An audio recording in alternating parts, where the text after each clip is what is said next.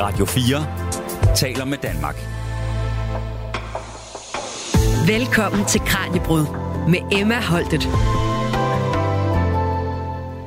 I den her uge har BRICS-landene, altså Brasilien, Rusland, Indien, Kina og Sydafrika, haft topmøde. Her besluttede de at invitere seks nye lande ind i alliancen, nemlig Iran, Saudi-Arabien, Ægypten, Argentina, de forenede arabiske emirater og Etiopien.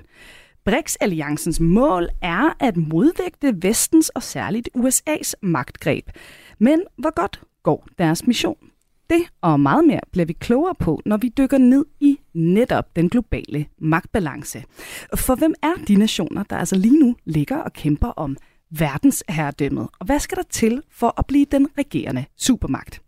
I et forsøg på at blive klogere på vores tid, ser vi tilbage i historien for at finde scenarier for det baserende stormagtsspils mulige udfald. For alle supermagter vælter jo en dag, så hvor længe kan USA må blive siddende på bjergets tinde? Vi zoomer også ind på krigen i Ukraine, for hvad betyder den tilhørende militære oprustning for vores forhold på tværs af nationer, alliancer og kulturer? I dag handler det altså om spillet, der aldrig ender, den globale magtkamp, en slags virkelighedens Game of Thrones. Velkommen her til dagens Kranjebrød. Du lytter til Radio 4. Og også velkommen til vores gæst her i dag, en gammel kending i studiet, kan vi vist godt sige. Det er historiker, underviser på Rigskov Gymnasium, forfatter og foredragsholder Martin Husted. Martin, tak fordi du var med. Tak fordi du måtte komme. Og øh, til dig, der sidder og lytter med, husk nu, vi sender live, så hvis du altså har et spørgsmål eller en kommentar, så er det som altid på 1424, start sms'en med R4, husk et mellemrum, og så skriver du ellers bare din besked. Og øh, Martin, om lidt, der øh, skal vi, hvis vi sådan forestiller os verden lige nu som sådan en slags ris, risk spilleplade, ikke? Øh, så skal vi altså møde alle spillerne, men inden da, så lad os lige få slået noget grundlæggende fast. Hvad er forskellen egentlig på at være en stormagt og en supermagt? Ja, så man kan sige, det er jo ikke en sådan forskel slået i sten, vel? Men det er jo en, øh, en forskel, hvor vi måske ser, at øh, stormagter er nogen, der har måske en regional tilstedeværelse, og vel også en global ambition, eller i hvert fald en mulighed for at have en global stemme. Og der kan man så sige, at øh, der er jo mange stater, Kina og Storbritannien er jo begge to stater med vidt forskellig økonomi, men alligevel med evnen til at man kalde det, være til stede på den globale scene. Mm. Øhm, så kan man så sige, at supermagten er jo en, der så har en større evne. Og der er vi jo altså den første øh, og tydeligste supermagt, øh, måske den eneste, vil nogen sige, det er jo så USA i dag, mm. som altså har øh, stadigvæk det, man sådan på fint øh, statskundskab kalder kapabilitet. Altså, det har altså en tilstrækkelig stor befolkning, en verdens største økonomi, en teknologisk overlegenhed, som altså stadigvæk gør amerikanerne i stand til at opretholde også et militær, som øh, er andre stormagters overlegen. Mm. Og det, jeg skulle nemlig lige til at spørge, altså hvilke magtressourcer det sådan mm. kræver at ligge i, i toppen af det der verdenshierarki. Er der noget, man kan pege på? Fordi det, jeg tænker, det også skifter igennem tiden, og især ja, historien, når man kigger tilbage. Altså lige nu, hvad ligner? Er det militær? Er det økonomi? Er det kultur? Altså hvad bliver der slået på mest? Altså det er jo, det er jo et rigtig godt spørgsmål, ikke? Hvad er det, der sådan, har gennemsnitskraften lige nu? Og øhm, hånden på hjertet, så er det deprimerende svar, svar jo nok det, at vi er jo tilbage måske mere sådan klassiske magt balance, mm. øh, stormagtskapabiliteter, altså militær styrke, økonomisk formåen. Øhm, der var ikke for, for så lang tid siden, hvor mange vil sige, at øhm, det er altså også øh, de værdier, som man øh, baserer sin samfund på, altså mm. demokrati og respekt for menneskerettigheder og andet, som øh, jo altså i den der sådan, man kan kalde det sådan blødmagtstilgangen, overtrumfede den hårde magt, før omtalte militærmagt, for ja. eksempel. Og øh, der er jo igen, juryen er jo lidt ude her, ikke? Fordi man må sådan sige, men øhm, hvis vi sådan lige slår ned i vores tid, ikke? der er jo altså øh, kampen for Ukraines selvstændighed og øh, deres ret til at bestemme i eget land, uden at de altså skal udsættes for en uprovokeret invasion. Men jo mange sådan sige, det er sådan et, et, et samspil mellem den hårde magt, som er jo meget tydelig i vores nyheder, men samtidig er der også det her element af blød magt. Mm. Altså bare lige for at give et eksempel, ikke? Altså, øh, på, på blød magt, jamen, øh, præsident Zelenskis øh, evne til at rejse rundt i Europa og Vesten og samle støtte og få altså, øh, sådan meget konkret støtte tilbage i form af F-16-fly mm. for eksempel fra Danmark, kunne man jo godt sige, at øh, kobler sig på den der bløde magt, som bygger sig over omkring ikke bare den ukrainske sag, men også den måde, hvorpå han har formået at altså, lad os sige, symbolisere, personificere den sag. Og netop det her med, med Ukraine, det skal vi også dykke ned i, fordi øh, i løbet af vores snak, der vil det nok også komme op det her med, hvad det er så gør ved, ved den nuværende magtbalance, at, øh, at der bliver oprustet mhm. øh, jo i Europa, ikke øh, mm. lige pludselig igen. Øh, I forhold til det her med, med magtressourcerne øh, og, og militærdelen, altså hvor vigtig en del af den her ligning er atomvåben?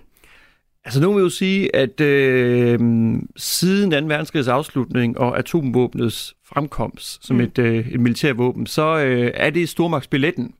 Og man kan jo også sådan se på, ikke? altså amerikanerne fik det først, russerne, Sovjetunionen, fik det relativt hurtigt bagefter. Og så fulgte altså en række andre stormagter, som øh, nogen vil sådan sige, har måske ikke egentlig haft behov for det. Franskmændene og britterne, de var jo inkluderet i den amerikanske atomparaply, men de havde altså måske også en interesse i sådan at understrege, at de var altså også stormagter, mm. øh, som øh, altså ikke bare øh, havde en økonomi, der kunne øh, gennemføre sådan et projekt, men altså også en ambition om at være en, en atommagt. Og så skal vi passe lidt på her, ikke fordi øh, besiddelse af A-våben er jo ikke nødvendigvis ens betydende med, at man er en stormagt. Altså, mange vil jo sige, øh, med al respekt, Nordkorea er jo nok ikke en, en stormagt som sådan, hvis vi ser på for eksempel deres altså, værdier, og det er jo nok et eller andet sted rimelig nemt, mm. men også deres øh, befolkning, deres økonomi. Meget af det der taler jo for, at, øh, at, at, at det er sådan en, undskyld udtryk, sådan en fattigmands øh, livsforsikring, mm. Som nogle stater øh, forsøger sådan at, at kaste sig over, hvor man altså så garanterer, at man kan altså ikke blive udsat for et eller andet trussel fra udefra kommende magter. Og altså lige i Nordkoreas tilfælde har der nok været en, en, en del ambition om at undgå det, der skete i Irak i mm. 2003, ikke? Mm. hvor USA altså uden de helt store øh, vanskeligheder kunne altså fjerne Saddam Hussein. Det var så svært at vinde freden bagefter, ikke? Men, men selve det der med at simpelthen lave regimeudskiftning, virkede i hvert fald til der i 2003 at være relativt simpelt. Det er vel ja. måske også noget, som nogen vil sige har været en af ambitionerne for det iranske atomprogram. Så mm. kan vi jo så debattere, om det er et atomvåbenprogram. Ja. ja, okay, så det er ikke så meget en adgangsbillet til at blive en øh, supermagt eller en af de største stormagter. Det er, som du siger, så mere sådan sikkerhed. Altså den her, jeg tror, Glucksmann, øh, en filosof, han kaldte det svimmelhedens styrke. Altså, ja. der kommer ikke den her sindssygt store væbnede konflikt mellem de her to parter, fordi det er der ikke nogen af dem, der så er interesseret i. Altså det er i hvert fald øh, det, som øh, teoretikere og analytikere mm. forventer, ikke, at, at A-våben, man kan sige, så går vi fra en magtbalance baseret, baseret mere på sådan konventionelt militær øh, våben til den her øh, terrorbalancen, ikke, mm. hvor vi altså siger, men jamen, en, en krig, den, den er altså ens betydende med, ja, ikke nødvendigvis altings ophør, men i hvert fald et ophør af, øh, hvad vi gik ind i krigen for. Men man skal lige huske på, jeg skal lige understrege, altså det er da klart, at, at Ruslands, Kinas og USA's øh, atomarsenaler er da fundamentet for deres øh, militære øh, kan man sige, kræfter. Øh, og, og selvfølgelig også, øh, nogen vil sige, at øh, Ruslands atomarsenal er jo vel også garanten for, at det er en supermagt, i hvert fald i den øh, i det der aspekter der, som man lytter til. Ja. Og altså nu, øh, hvis vi sådan skal prøve at riste den her øh, spilleplade, altså det her slagrisk op, som ligesom er i gang lige nu, øh, hvor mange supermagter eller stormagter øh, på verdensplan er det sådan, der er reelle spillere i øjeblikket? Jamen, vi kan prøve at sådan lige gruppere det først. Mm. Altså, hvis vi sådan siger, som du lavede ud med introen, ikke, så har vi de her øh, fem eksisterende BRICS-lande, som nu så åbner klubben med seks nye lande. Og øh, det kan man sådan sige er en, øh, en, en gruppering. Mm hvor at, øh, man altså har, som du også nævnte, en ambition om at i hvert fald være, lave, være en modvægt til den, i hvert fald i, i nogle af de her BRICS-landes selvforståelse og verdensbillede, den her vestligt dominerede verdensorden. Mm. Og så øh, kan man så spørge, hvad er så den her vestligt dominerede verdensorden? Jamen det er da helt klart et øh, USA, som øh, så sidder tungt på noget her, men der er jo også EU og en række af de europæiske lande, som er spiller her, Tyskland og Frankrig. Mm. Tyskland især i forhold til at være en økonomisk stormagt, men vi skal også huske på, Japan er jo altså også et element af sådan en, en vestlig øh, magtstruktur, som de der BRICS-lande anser som problematisk. Man kan sige, hvis man sådan lige igen, det er med lidt bred pensel det her, ikke? men altså BRICS-lande på den ene side, og så kan man sådan sige, at G7-gruppen, mm.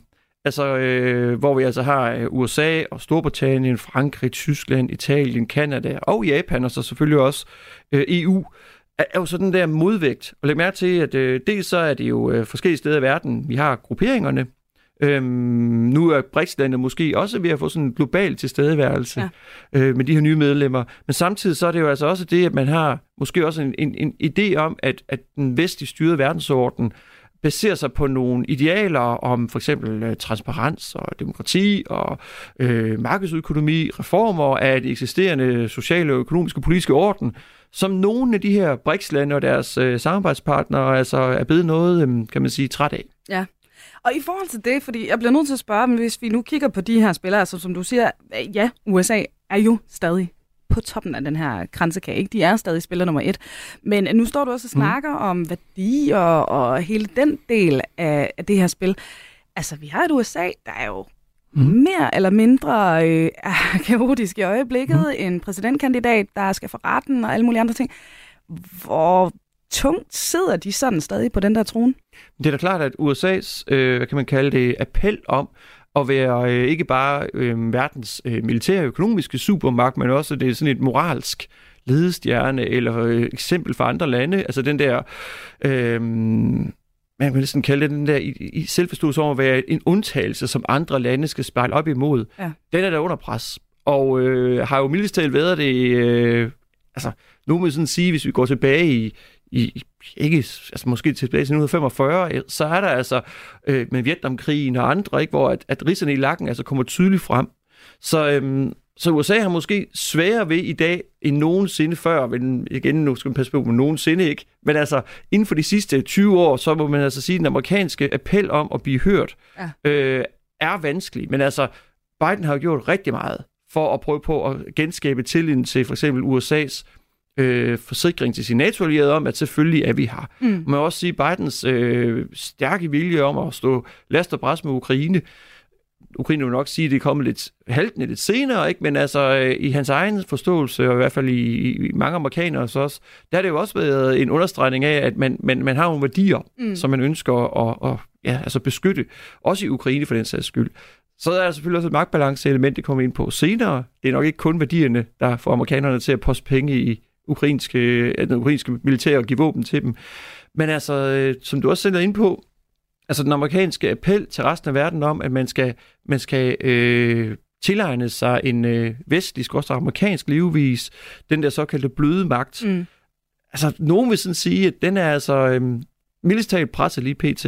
Og det virker jo altså også til, at de her BRICS-lande, og især Kina, øh, et land med meget dybe lommer, ja. kan øh, tage ud og øh, forhandle med nogle af de stater, som øh, USA og andre vestlige stater før forhandlede med, vi ville måske mere sådan, at vi kom og sagde, øh, åben jer for vores handel, blive en del af den vestlige dominerede globalisering, øh, laver samfund om. Mm. Og nu tyder det jo altså på, at der i hvert fald er kommet en alternativ. Og det alternative kraft af Kina eller BRICS, eller hvad det nu er for øh, et, et, et land i den der gruppering, de kommer i hvert fald ikke altid med de samme modkrav om, at man skal lave sit samfund om. Mm. Og i forhold til netop det her med, med BRICS-landene over for G7, og det er jo meget øh, vel fordi, at man selv er en del mm.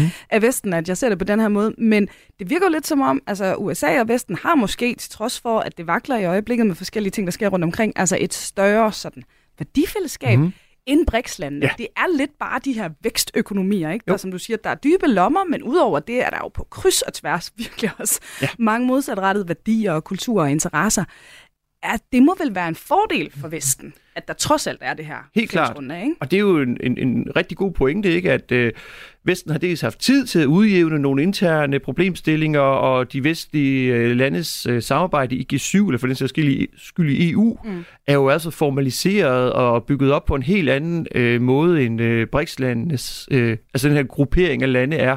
Så må jeg sige, at det der møde, de lige har haft i Johannesburg og Brixland, er måske et forsøg på at lave en mere sådan formaliseret, mm. et dybere samarbejde. Men igen, det bliver godt nok spændende at se, om det kan lykkes. Altså, jeg så også lige, øhm, at det for eksempel øh, Indien og Kina, som bestemt ikke er, er kan man sige, pærtevenner mm. angående, nogle, angående nogle grænsedragninger, mm. Jamen, de har så øh, besluttet sig for sådan at nedtone øh, nogle af de der spændinger, så man kan få et mere, øh, kan man kalde det, for, tilforladeligt forhold.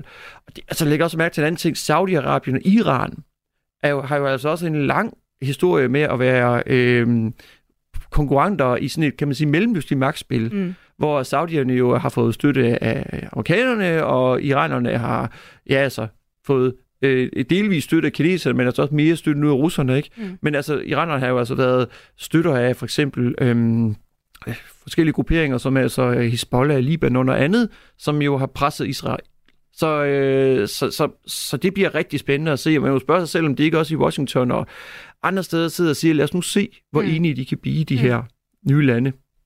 Og øh, hvor øh, enige de munde kan blive, og hvem af dem, der måske så bliver en potentiel ny øh, supermagt. Ja. Det skal vi se på lige om lidt. Men vi bliver også lige nødt til at kigge lidt øh, på os selv, selvom vi godt ved, at vi er en lille bitte spiller. Men hvis vi nu ikke siger Danmark, hvis vi mm. nu siger EU, hvis vi endda tør sådan udvide det til øh, en lidt større forståelse af Europa. Mm. Altså, har vi egentlig sådan en rolle som selvstændig brik, de her lande heroppe, øh, eller er vi kun en del af gamet i kraft af netop storebror USA? Ej, jeg vil sige, at, øh, at EU er hvad kan man kalde det, en, en, en voksende global spiller. Øh, det er helt klart, at EU har øh, i mange årtier været en meget væsentlig økonomisk spiller på det globale scene. Men man må også sige, at det er jo som om, at de europæiske øh, stater, måske enkeltvis, men også øh, sådan, kan man sige, mere og mere sådan institutionaliseret, hedder det, i EU-samarbejdet, øh, begynder faktisk også at, sådan at sige, at vi skal passe på med for eksempel vores sårbarhed over for Kina, mm. den her øh, økonomiske afhængighed, vi har, Altså det, det, det gør os altså øh, i en eller anden forstand til en, nogen, der kan operere med en mindre magt, end vi ellers kunne, hvis vi havde for eksempel adgang til de ressourcer selv. Mm. Så man kan altså for eksempel, for eksempel sige det der med, at nu har EU en ambition om, at vi skal til i løbet af ja, jeg tror det er 5-10 år at have øh, så så stor del af markedsandel af mikrochips. Fordi ja. vi ellers nogen, vi skal ud og købe i udlandet, altså i Kina, eller for den sags skyld i USA.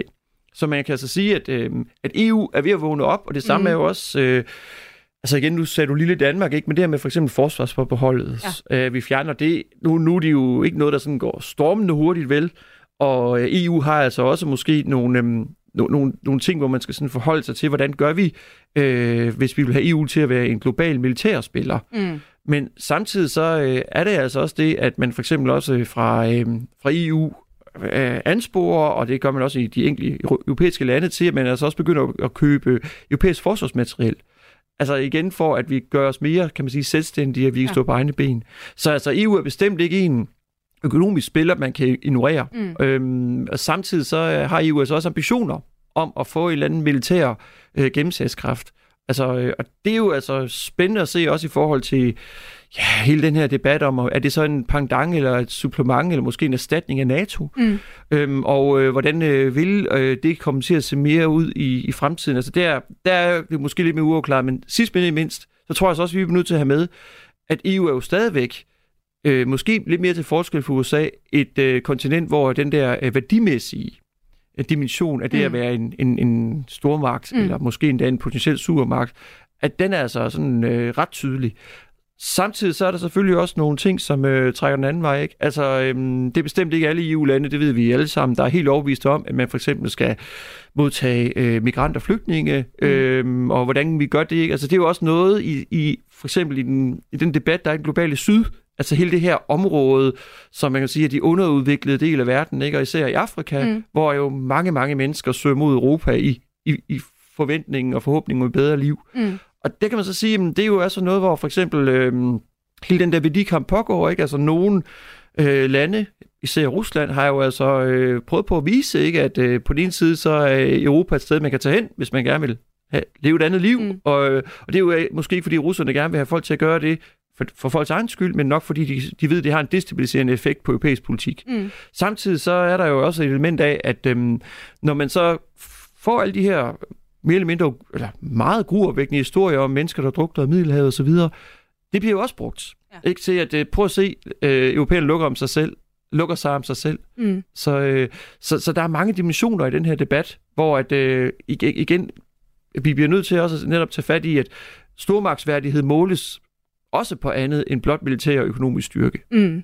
Og er der, tror du, altså det kan være, det bliver lidt groft sagt, men, men øh, er der en tendens til, at vi netop på grund af vores historik som øh, koloniherrer mm. og missionærer, korstogsfarverne, alt det her, vi har haft med i, i bagagen i Europa, øh, kan være lidt blinde for andre kulturer, der også støder frem, altså andre mm. steder. Er det, er det en fare, at vi sådan bare bliver ved med at tro, at det er ligesom os, folk er enige om, øh, er, er det med det største og vigtigste budskab? Ja, altså det der er i hvert fald noget, som vores nuværende udenrigsminister øh, gerne vil have os til sådan et eller andet sted og øh, overveje, jeg tror det var i går eller noget, Lars Lykke sagde til os, at vi skulle være mere lyttende og mindre moraliserende. Jeg synes det også, det er øh, interessant at se, hvordan mange europæiske statsledere for eksempel tager øh, ned og holder... Øh, altså, holder møder med forskellige øh, statsledere, som man måske ikke tidligere mm. havde ønsket at blive set sammen med. Altså Mette Frederiksens rejse til Ægyptens præsident øh, er jo også et godt eksempel på, mm. at øh, der måske indsniger sig en eller anden form for sådan pragmatisme. Ja. At øh, vi er altså nødt til også at, at samarbejde med nogen for at løse nogle fælles problemer, ikke? og det er alt lige fra før omtale migration til selvfølgelig også klimakrisen, mm. til måske altså også at sikre sig, at nogle af de her lande her, som... Øh, som altså har noget potentiale, som er uforløst. Mm.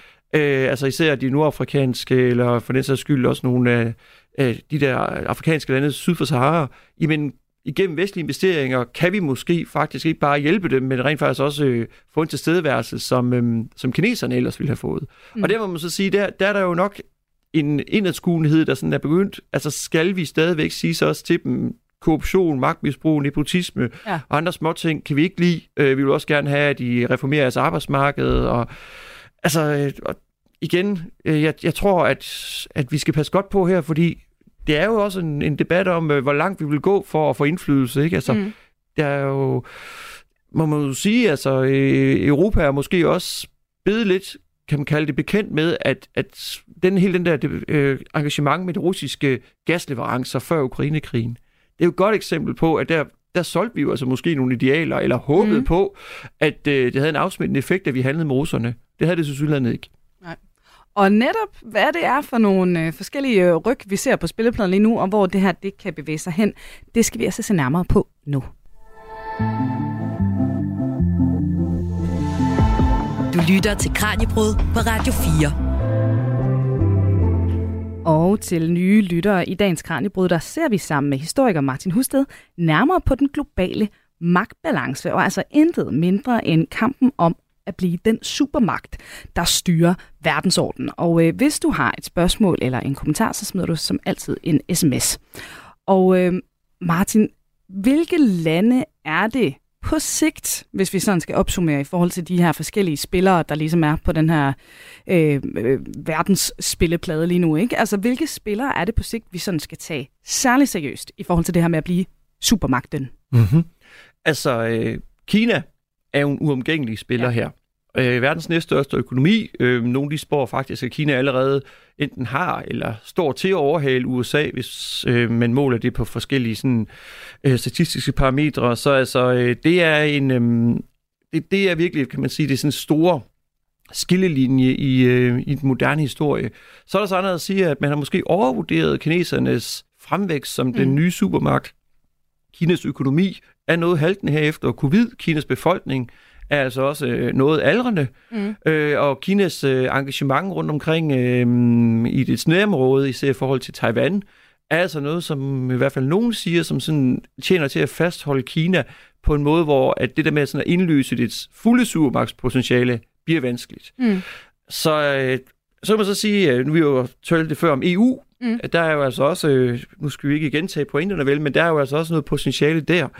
Bare lige lille pointe, som jeg også tror, vi lige skal have med, som, øhm, som lytter måske også øh, altså lige stusser lidt over, det er jo altså den her ambition om at blive øhm, supermagt. Det er jo i hvert fald en, som de her BRICS-lande ikke nødvendigvis officielt deler. Mm. Og det er jo sådan lidt, altså de ønsker bare situationstegn, en modvægt til den vestligt dominerede orden. Og de siger jo gang på gang, at vi ønsker en såkaldt multipolær verdensorden. Mm. Altså en verdensorden, hvor der er forskellige magtcentre, og hver med deres interessesfære, som, som sådan har den der magtbalance. Og man kan næsten sige, at det hele det her supermagts øh, billede, det er jo altså et billede, som sådan især også hæfter sig på sådan en vil nogen kalde det, øh, undtagelse i verdenshistorien, nemlig den amerikanske dominans fra murens fald i 1989 mm. til Ja, altså igen, nu bliver det lidt svært lige at sætte stregen i sandet, men er det i 2003 med Irak, eller 2014 med Krim-annekteringen. Men den der tidsperiode fra murens fald, og så øh, indtil for hvad, 10, øh, 20 år siden, øh, der er der nogen, der siger, at der var den amerikanske supermagt, den var sådan, altså, der var ikke nogen, der kunne på nogen måde udfordre Nej. den. Så det er den unipolære mm. øh, magtfordeling i verden. Så kan vi så sige, bare lige for at få øh, begreberne sådan helt med, ikke? altså under den kolde krig havde vi så en, en bipolær, ikke? med Sovjetunionen på den ene side og USA på den anden, som var de to sådan ubestridte supermagter. Mm. Så øh, tilbage til spørgsmålet, så vil man så sige, at Kina og EU, vi har jo altså også en, øh, nogle andre spillere, som i hvert fald sådan higer efter at have en, øh, en, en større global stemme. Rusland er selvfølgelig en mm. af dem, ikke? Og nu må man så sige, at Ruslands udfordringer er lige i øjeblikket ret tydelige. øh, og er måske også noget, der sådan gør, at det er vanskeligt at se, at russerne, medmindre de sådan virkelig øh, vil sætte øh, ja, mere på, som man kan sige, øge indsatsen mere, ja. end de allerede har gjort, at de sådan kan udvikle sig på en måde, hvor at, at, at man måske vil anerkende dem som en, en, en, en supermagt. Jeg mm. tror nærmere, at vi skal anerkende dem som en stormagt. Mm. Og så kan vi så sige, men så er der så det folkerige Indien, ja. som måske også er en... Øhm... Noget, man ofte hører jo, ja, som præcis. øh, altså en, en spiller. Ja, og man må jo sige, altså, nu satte inderne simpelthen en... Øh, satte de øh, ikke fødderne på månen, men i hvert fald en maskine på månen her for ikke særlig mange dage siden. Og det er jo altså en understregning af, her har vi altså et... Øh, et land, mm. som øh, besidder økonomiske ressourcer og en teknologisk know-how, der altså, hvor man altså kan operere i den allerøverste liga. Mm. Og det er jo altså noget, hvor at jeg, øhm, jeg tror, man sådan skal, skal spørge sig selv, om, om det ikke også faktisk kunne være noget, hvor altså, at der er et supermarkedspotentiale. Ja. Hvad med dem i forhold til Pakistan? Ja. Der må vel være noget, man også skal tage, ja. tage højde for der, eller? Præcis, det er ikke for djævel lave detaljen. Ja. Og øh, at ligesom øh, kineserne måske har et, et problem med, altså uoverskudt problem med Taiwan, så har øh, Indien jo altså også et, øh, en hovedpine med Pakistan. Mm. Og det, er jo, det bliver jo spændende at se, om man kan finde en eller anden form for ordning mellem Indien og Pakistan, hvor at, øh, det der naboskab kan blive lidt mere fredeligt. Mm. Og det, altså, Pakistan er jo meget folkerigt, men også atombevæbnet og noget ustabilt. Ja.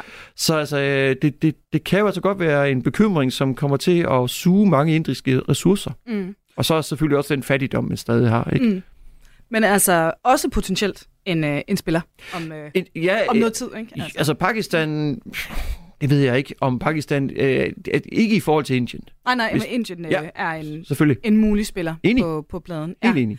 Vi skal lige om lidt se på, hvad øh, det betyder, alt det her materiel, øh, militærmateriel, der lige pludselig bliver samlet i Ukraine, men øh, inden da, der skal vi lige have et spørgsmål fra en af lytterne. Ja, øh, lytteren Ulrik fra Nordfyn, han skriver, at den politiske professor Ian Bremmer fra Stanford University, han altså har udtalt, at øh, det ikke længere er de her stater, der er en supermagt i verden, i en verden, hvor der er rigmænd som øh, Elon Musk og Jeff Bezos og Mark Zuckerberg, om, om hvad vi har tanker omkring deres rolle i det her ja. spil, de her meget rige mm. mænd, der også findes. Mm. Martin, Su- ja, er svaret på det? det er et uh, mega godt spørgsmål, ikke? Altså også, bare lige for lige at, at konkretisere det også, altså Elon Musk, der jo har det her, uh, jeg tror det hedder Starlink-system, hvor man altså kan tilbyde internet til ja, egne af verden, hvor der altså ikke lige er lagt wifi eller fibernet. Og øhm, det har han jo så gjort i Ukraine, ikke? hvor ukrainerne så bruger det til, for eksempel til at styre deres droner. Mm. Så man må så sige, der, der er der jo en ikke-statslig spiller, kan man sige, som, øh, som os, der går ind her. Det er da helt klart, at der er der, altså nu siger vi øh, de super øh, rige enkeltpersoner, men hvad med de store multinationale selskaber, hvad med ja, altså, den norske oliefond? Altså der er jo nogen, der har en, en, en meget stor øh, økonomisk rolle at spille i, på et globalt plan. Og jo, de er da uomgængelige, men altså, jeg tror nu stadigvæk, man skal huske på, at, øhm, at dem, der kan, kan man sige, har den, den, den blivende evne til at sætte aftryk på øh, historien i længere grad, det er altså, øh, altså der, der er jo selvfølgelig eksempler på det modsatte, men altså, jeg synes, at grundlæggende set, så er nationalstaten den, øh, den, den store umgængelige spiller her. Mm. De andre er der også helt afgørende, også i forhold til for eksempel at levere teknologi til, til nogle af de her øhm, stater. Ikke? Altså USA's øh, nuværende magtposition skyldes jo også til dels, at man altså har den her øhm, hvad man kan sige, økonomi, som kan fremproducere mænd som Musk, eller ja, altså øh, også firmaer øh, som Apple og Google og andet. Men vi har vel også, altså nu skal vi jo øh, faktisk snakke om uh, Ukraine-krigen, og meget apropos det, altså der mm. har vi jo set, øh, han har så lige faldet ned med et fly, men altså en, der ja. havde en leje her. Ja. Øh, det kan penge jo også. øh, og, og, og det er jo også noget, vi har set selvfølgelig mange gange i historien, jo. ikke leje her. Det må vel også spille ind, altså når det kommer væk konflikt, øh, de allerrigeste, de kan jo lige pludselig spille med nogle muskler, som... Øh, ja. andre kan. Ja, jo, ja, altså, øh, altså det vil jeg være lidt forbeholden over for, for jeg, jeg tror, den der øh, russiske leje her, vi så her mm. øh, med Wagner-gruppen, er mere også et udtryk for, at den russiske statsmagt på den ene side tillod, at, at der simpelthen opstod det her fænomen. Mm. Øh, og så kommer det mildest ud af kontrol øh, må man jo sige, igen for de sidste par måneder, med både oprør og så nu også det her dramatiske nedskydning mm. af Pogosjins fly. Men, men det, man sådan kan sige, det er altså, at øh, og igen, nu, nu bliver det så meget russisk specifikt. Ikke? Men hvorfor insisterer man for eksempel på, at det er en specialoperation? Mm. Det er ikke en krig så, og øh, hele den her mobilisering, man lavede, det var altså også en, hvor at man ikke rigtig kunne forklare folk, hvad man havde gang i. Mm. Øhm, Udover at, at vi behøvede nogle flere soldater. Altså, altså Rusland befinder sig i, i hvert fald officielt set i sådan en form for gråzone-konflikt, hvor at de her lejeherrer, at de kan spille en rolle. Vi så dem også, skal lige, altså vi er jo ikke øh, helt frie for det selv i Vesten, men altså USA havde jo altså også øh, kurbu og lejesoldater i både Afghanistan og mm. Irak, mm. Øhm, men, men måske på lidt mere ordnet façon, og igen, nu skal jeg det, sætte det lige situationstegn, fordi de lavede altså også nogle ting, som ja. var øh, noget omdiskuteret. Bestemt. Og apropos, hvad end russerne vil kalde det, så er der jo altså en masse militært materiel lige nu, af mm-hmm. gode grunde, øh, samles i Ukraine. Hvordan påvirker det her magtbalancen, at der sker den her oprustning lige pludselig, lige ved siden af os? Ja, hvis man, altså, der er der jo en, men nogen siger måske lidt utilsigtet, øh, i hvert fald i, i udgangspunktet, konsekvens af, at vi har simpelthen bevæbnet ukrainerne, måske med sådan et assorteret øh, sortiment af forskellige europæiske våbensystemer, ikke? Og det er godt, at jeg ikke er kvartermester i den ukrainske her, fordi der må godt nok være mange forskellige dem, som man skal holde styr på. Mm. Men øh, faktum er jo det, at øh, Ukraine er jo altså gået fra at være sådan en mere eller mindre underbevæbnet, øh, altså mellemstor stat, til altså nu at være måske den, øh, nogen vil måske sige, næstbedst bevæbnede, kapable her i Europa. Mm. Og så er så, hvem er så den bedste? Øh, havde du spurgt mig for to år siden, havde jeg nok sagt øh, Rusland. Øhm, og øh, det er der jo så nogen, der sådan på, peger på, hvis, at, at, at russerne måske er ved at komme efter det, men det er jo altså dem, der er i defensiven generelt lige pt. Øh, samtidig så er der så måske også andre, der vil sige, at øh, en af de andre sådan, øh, fremvoksende militære spillere på det europæiske kontinent er Polen. Ja. Så altså, vi, vi ser altså, at øh, der sker altså den her bevæbning og øh, oprustning, mm. Og man kan sige, at ukrainerne har nok en god grund til, hvorfor de siger, at de skal have alt, hvad de kan få. Mm. Men, men vi skal jo også huske på en anden ting, nemlig at der er også, tror jeg, et tidsperspektiv i det her, som mange altså måske ikke lige er helt opmærksom på. Bare for eksempel læg mærke til den øh, danske tidsplan med overførsel af vores F-16-fly. Mm. Altså det er jo ikke sådan, de kommer alle sammen på én gang, de kommer sådan gradvist, og det har nok også noget at gøre med det rent sådan logistiske, at ukrainerne skal kunne både sådan, altså de skal have øh, sikre luftbaser til dem, og mm. de skal selvfølgelig også piloter, der kan flyve dem osv., men det er også et udtryk for, at man vil, øh, lige en parentes, øh, selvfølgelig også have nogle fly, sådan at man har nogen at erstatte dem med, man taber. Mm. Men man skal også have Ukraine, der kan forsvare sig selv i fremtiden. Ja. Og der øh, bliver det jo interessant at se, om man rent faktisk har fået skabt et øh, velbevæbnet Ukraine, og hvordan det Ukraine så skal integreres i europæisk, skorstræk global øh, sikkerhedsordning. Mm. Det er jo der, hvor vi øh, skal jo øh, med spænding afvente den fredsaftale, der på et eller andet tidspunkt kommer.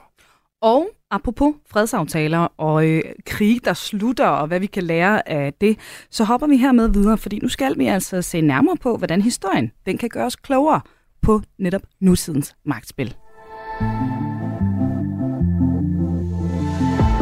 Du lytter til Kranjebrud på Radio 4. Og i dag der har vi inviteret historiker Martin Husted med her i studiet, hvor vi altså lige nu dykker ned i kampen om at være den dominerende supermagt. Og nu skal vi altså på en uh, mildest talt sådan historisk tour de force. Vi skal prøve at gøre det kort. Det er nogle meget store uh, kapitler af historien, vi skal igennem nu for at blive klogere på netop vores nutid og uh, måske altså også vores fremtid. Og Martin, vi starter simpelthen i 1815, Wienerfreden. Hvad er det, der sker her, der gør, at den simpelthen er relevant at se tilbage på i dag? Jamen altså, Wienerfreden er jo afslutningen på Napoleonskrigene, og et forsøg, og nu vil faktisk fremhæve det som et, et ret succesfuldt forsøg, i hvert fald hvis vi ser på, hvor længe den varer, øh, på at lave en magtbalance i Europa, der tager hensyn til øh, de stormagter, der engang var, kan man sige, de toneangivende. Mm. Vi har altså øh, Rusland, Preussen, Østrig, Storbritannien, som man kan sådan sige er sejrsmagterne lidt bredt set. Og så har vi altså det besejrede Frankrig. Og der er det altså, man, øh, man har især fra en af hovedarkitekterne, eller idémændene bag den, den østrigske udenrigsminister Messernicht, så har man altså den her, øh, hvad kan man kalde ambition om, at man skal ikke knægte Frankrig, altså mm. ydmyge dem fuldstændig. I stedet så skal man altså have dem skubbet tilbage til de grænser, som Frankrig havde, før at man altså så hele den her ekspansionsproces i slutningen af 1800, starten af 1890, 1790'erne, undskyld. Og så... Øh, skal vi altså stadigvæk have, selvfølgelig også Frankrig, der betaler krigsskadeerstatning og andet, men det skal altså være en, et land, der besidder tilstrækkeligt med magtressourcer til, at det kan være en modvægt mm. til, øh, hvad kan man sige, fremtidens udfordringer af, af Europa. Og det er jo altså noget at lægge mærke til, hvor at uh, sejrsmagterne sluger nogle måske lidt bitre piller, altså prøjserne øh, og russerne kunne jo godt have haft interesse mm. i at ydmyge Frankrig. Mm. Men, men accepterer alligevel, at den her øh, magtbalance behøver Frankrig som modvægt til for eksempel Rusland. Ja. Så de er lidt large i virkeligheden. Ja, det kunne altså, man da altså. godt kalde det. Ja. Altså dem, dem der et sted måske får mest ud af det her, ikke? det er jo altså Storbritannien, som, som, som igen med lidt bred pensel, sådan støvsuger store dele af verden for øh, franske koloniale besiddelser og andet. Og på den måde altså, øh, øh siger, okay, så må europæerne mm. få, hvad de nu skal have mm. i Europa, så tager vi resten. Så, så det vi kan lære, prøver jeg bare lige at, at, at, at opsummere, altså Wienerfreden her, mm den viser os, at det er meget godt at være lidt storsindet, eller hvad, når man er sejrsherre? Altså, er det det, vi skal Det er i hvert fald, øh, altså, man kan sige, øh, lektien er i hvert fald, ifølge nogen mm. øh, historikere på den her, ikke? Altså, så er det, at, at Wienerfreden kan bedømmes som en succes i kraft af dens evne til simpelthen at give alle de her store magter en aktie i, at magtbalancen skal opretholdes. Mm. Og det er jo altså netop det der med, at den, den, den er altså igen med lidt langt lys på, nu skal man passe, der er nok nogen, der vil være uenige med mig, ikke? men fra 1815 til 1914, der er der jo altså et fravær af stormagtskoalitionskrige i Europa. Mm. Der mm. er stormagtskrige, altså den øh, preussisk-franske eller den preussisk-østrigske, men de er kortvarige og involverer kun to stormagter. Ja. Der er selvfølgelig også en anden, som vi taler om lige om lidt, nemlig Krimkrigen, ikke? Men, men det er, øh, altså det, det kan man sådan sige, det er, det, det er måske sådan, det, det, det eneste eksempel på, at vi har et, et sammenstød mellem, mellem grupper af stormagter. Ja, og ja, fordi nu at 1856, ja. Hvad, hvad er det, der sker her? det er, så det er jo også et, ja. et væsentligt år, ikke? På vej netop til, til 1914. Præcis, og en iver, den undskyld, jeg afbryder simpelthen. øh, det er jo altså en, øh, et, et, et, vil nogen sådan sige, et, det er sådan det første nedslagspunkt, hvor netop den her Wienerfred, den ikke bryder sammen, mm. men altså, at, at, at de her magt, de her stormagter, der før var enige om en vis magtbalance, at de altså ryger totterne på hinanden. Og det er jo altså et... Øh, at lægge mærke til, at man har åbenbart ikke øh, evige venner, man har åbenbart kun evige interesser, ikke? for nu er det altså Frankrig og Storbritannien med sådan hjælp fra altså et stat, der hedder Sardinien Piedmont, som mm-hmm. altså går sammen for at forsvare Osmaneriet som, som bliver angrebet af Rusland. Ja. Så vi har altså Rusland på den ene side, og så en koalition på den anden side. Og den her krig, den, øhm, det er jo altså ikke sådan en, en ødelæggende krig, som vi for eksempel så med Napoleons krig. Det er en krig, som kommer til at blive, altså pågår i periferien af det russiske imperium, især på Krim, mm. ikke, hvor mange jo vil jo sikkert vide med belejring af Sevastopol. Øh, den her fredsaftale, man får lavet her, det er jo altså en, hvor at russerne øh, erkender deres nederlag efter tre lange år, mm. Og så øh, finder de altså også ud af, at de er nok også nødt til at øh, lære lidt af, hvordan Vesten øh, udkæmper sine krige. Altså det er sådan den første, kan man sige, krig, hvor at industrialiseringsmidler sådan bliver synlige for enhver jernbaner, dampskib ja. og andet. Sidst men ikke mindst, så man kan man også sige, at det er også en krig, hvor at, øhm, at, at russerne altså måske også får øh, sådan en, en altså de, de, de oplever en vis ydmygelse med, at for eksempel Sortehavet bliver demilitariseret, og russerne må ikke have en flåde der. Ja. Øh, og det er jo altså også noget, der sådan understreger de her vestlige stater, især britterne, altså franskmændenes interesse i at holde Rusland ude af Sortehavet og Middelhavet. Mm. Og læg, læg mærke til, altså øh, motivationen for de der, altså fransk-britiske motivation for at gå ind i krigen, var jo altså, at russerne troede os reddet, og russerne ønskede kontrol over Dardanellerne, altså mm. ind- og udsejlingen til Sortehavet til Middel- og Middelhavet. Det lyder jo så, hvis vi nu skulle lære af, af Wienerfreden, det lyder lidt farligt så, at man ydmyger russerne på, på den her måde. Det sætter dem i hvert fald øh, på, øh, kan man sige, en, øh, en, en jagt efter at finde en mulighed at få revanche på. Mm. Og det er jo også noget, der er måske i, altså det, hvor den, sådan, den blivende problem er, det er vel, at, at russerne bliver, altså i stedet for at blive en aktiehaver, så bliver de jo altså en modpart, som begynder sådan at, at se sig om efter en mulighed for at, at genfinde den tabte mm. øh, indflydelse og interesse. Mm. Og øhm, i forhold til Første Verdenskrig, der jo så kommer, der er jo diskuteret længe præcis, hvorfor mm. den opstår, ikke? Øh, hvorfor krigen den egentlig øh, starter. Men, men nu hopper vi faktisk til slutningen af krigen, og øh, den måske mest berømte traktat, ikke? Versailles-traktaten ja. i 1919. Altså, hvad er udfaldet her? Ja, igen, altså, læg mærke til, der er der jo rigtig mange, der netop spejler Versailles-traktaten i 1919 med Wienerfreden 1815, og hvor man sådan siger, Versailles-traktaten er altså en, en dårlig fred, lyder det i hvert fald fra de måske mest ar, øh, sådan arveste kritikere, mm. øh, fordi den ydmyger Tyskland og øh, fratager Tyskland dets øh, stormagtsstatus, måske mest tydeligt med, at man for eksempel siger, at Tyskland må ikke have en her på mere end 100.000 mand, og de må ikke have tunge våben og ubåde. Og så er det det, som sikkert mange lytter også kender, det her med krigsskadeerstatningen, og at Tyskland har krigsskylden alene. Mm. Og det er altså ikke, skal jeg lige sige, de var jo dygtige, dem der sad og skrev traktaten, ikke? det er ikke ikke øh, øh, tysk land, altså forstået som det andet rige, der jo var væk ja. her i 1919. Det er det tyske folk. Så vil jeg altså sige, at øh, I hænger på den, ligegyldigt hvad I kalder jer. Om I er en del af det andet kejserige eller en republik, så er det stadigvæk jer, der øh, er ansvarlige, og jer, der betaler erstatning. Og så lægger jeg også mærke til, så amputerer man jo altså også øh, dele af Tyskland, altså bare lige for lige at måske lidt mere kuriøst, mm. altså at Danmark får jo øh, dele af Sønderjylland tilbage. Det er et af de eneste gange, så vidt jeg ved, at et land, der ikke er med i en krig, får land tilbage ud af det. Er ret godt gået. Ja, ja det, var, øh, det var heldigt. Altså, vi havde også mistet meget, ikke? det må altså. Op til. Men altså selvfølgelig den her ydmygelse af Tyskland, det er jo almindeligt kendt nu, at der er stor, sådan relativt stor enighed i hvert fald om, det er altså en rigtig, rigtig stor del af grunden til, at vi får 2. verdenskrig. Og øh, det næste stop på vores tidsrejse, det er altså så Potsdam-aftalen mm-hmm. i 1945. Hvad er essensen af afslutningen her på krigen?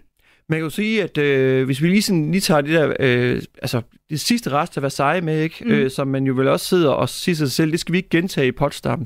Så har vi jo altså en, øh, for eksempel Versailles-freden, er måske også dårlige situationstegn, forstået på den måde, at man for eksempel ikke har en militær tilstedeværelse i Tyskland. Man har jo små lommer langs Rhinen, men man har altså ikke en tilstedeværelse, hvor man kan sikre, at det, man har påduttet i Tyskland, for eksempel det der med at overholde de her nedrustnings øh, regler. Det, det gør I.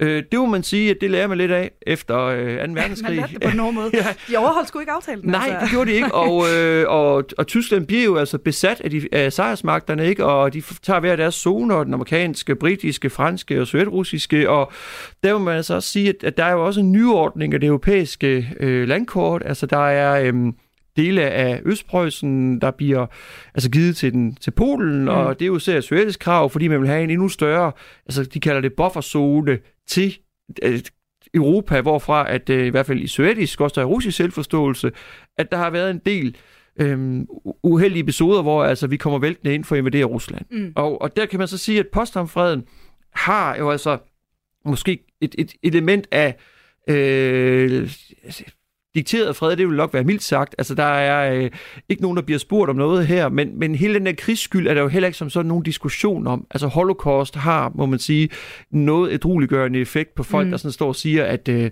at, at vi er nok også nødt til at lige kigge lidt ind af. Så, øh, så man kan så sige, at øh, her har vi altså hovedarkitekturen for i hvert fald den europæiske ordning af den kolde krig. Mm. Og, der, og, og der tror jeg også lige en, en ting, som måske også... Øh, altså, man, man får jo også et, et, et magtbalance øh, etableret, ikke? hvor at Sovjetunionen har sin zone og øh, ret hurtigt udviklet sig til, at man har det her Østeuropa domineret af Sovjet og dets klient, lydstater, mm. og så har vi altså Vesteuropa øh, beskyttet, nu vil vi kalde det domineret USA, men altså vi får ret hurtigt Vest- og Østtyskland, ikke? altså Vesttyskland, som jo er en, en tæt øh, amerikansk allieret, men stadigvæk også et Frankrig og Storbritannien, mm. der er dybt involveret mm. i øh, hele den her sikkerhedsarkitektur. Så, øh, så en, en, en, en fungerende øh, at kalde det magtbalance er nok så meget sagt, men burde nok kalde det sådan en trusselsbalance, mm. øh, der, altså, der holder Europa i det her jerntæppe, heldigvis i en kold krig og ikke mm. en varm krig, indtil 1989. Og i forhold til netop afslutningen på den kolde krig, det er jo en enormt kompliceret historie, men vi ser jo stadig nogle af efterskælvene i dag i mm. forhold til især måske Ruslands øh, ageren på, øh, ja. på verdenskortet. Ikke? Altså, hvad, hvad synes du er det væsentligste ligesom at tage med, hvis vi skal prøve at lære noget om, om afslutningen på den kolde krig? Det var jo ikke nogen, der invaderede Rusland og mm. ydmygede dem på den måde, vel? Nej, heldigvis øh, så er det nok endt katastrofalt. Ja. At man kan jo sige, at den kolde krig er jo på mange måder sådan lidt et øh, altså, paradoks i forhold til nogle af de ting, vi ellers har set her igennem i dag. Ikke? Fordi man kan også sige, at en jernlov med de her øh, stormagter og supermagters øh, forhold til hinanden, er jo, altså jeg skal lige understrege, der findes jo ikke historiske jernlove, mm. vel, men altså en ofte set, kan man sige, begivenhed, det er jo, at de, de frasiger sig nøde tronen fredeligt.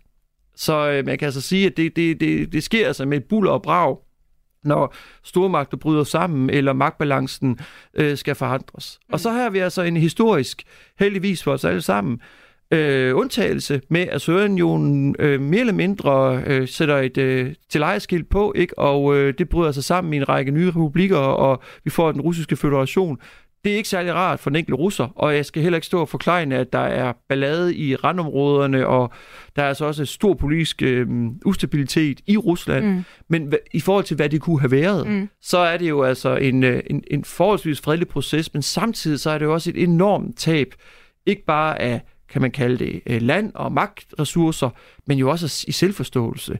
Og øh, altså Vladimir Putin, den russiske præsident, har jo betegnet Sovjetunionens sammenbrud som det, hvad hedder det, 20. århundredes største katastrofe. Mm. Det er no- nogen, der vil kalde en tilsnigelse, ikke? Men, øh, men altså, ja, man kigger nok også ind her ind i den der sådan øh, sårede nationale øh, selvfølelse, som, som Rusland øh, står med. Og så er altså også en anden ting, nemlig at, at øh, altså Hvide Rusland, Ukraine, de baltiske stater, er altså for, altså til sydenladende, for øh, en del af den russiske beslutningselite, ikke nødvendigvis stater, som jamen, altså, har øh, ret til deres egen nationale selvbestemmelse og suverænitet, mm. men altså er til synligheden i det her russiske magtsfære, og hvis de ikke er det, ja, så ser vi jo altså lige i øjeblikket med blodet alvor, hvordan at, øh, de bliver forsøgt tvunget derind. Og vi skal hermed videre, for vi nærmer os så småt slutningen her på dagens program. Men inden vi siger farvel, så kaster vi lige et sidste blik ind i krystalkuglen. Du lytter til Kranjebrud på Radio 4.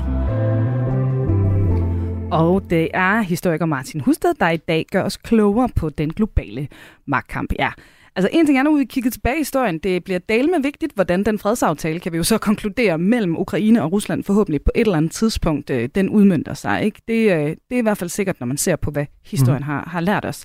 Men Martin, hvis du nu kigger på den her spilleplade, vi har opridset i dag, og her til sidst skal øh, sætte nogle penge på, hvem der en dag vælter USA ned fra magtens tinde, hvilken af de konkurrerende nationer vil du satse på her som en øh, konklusion?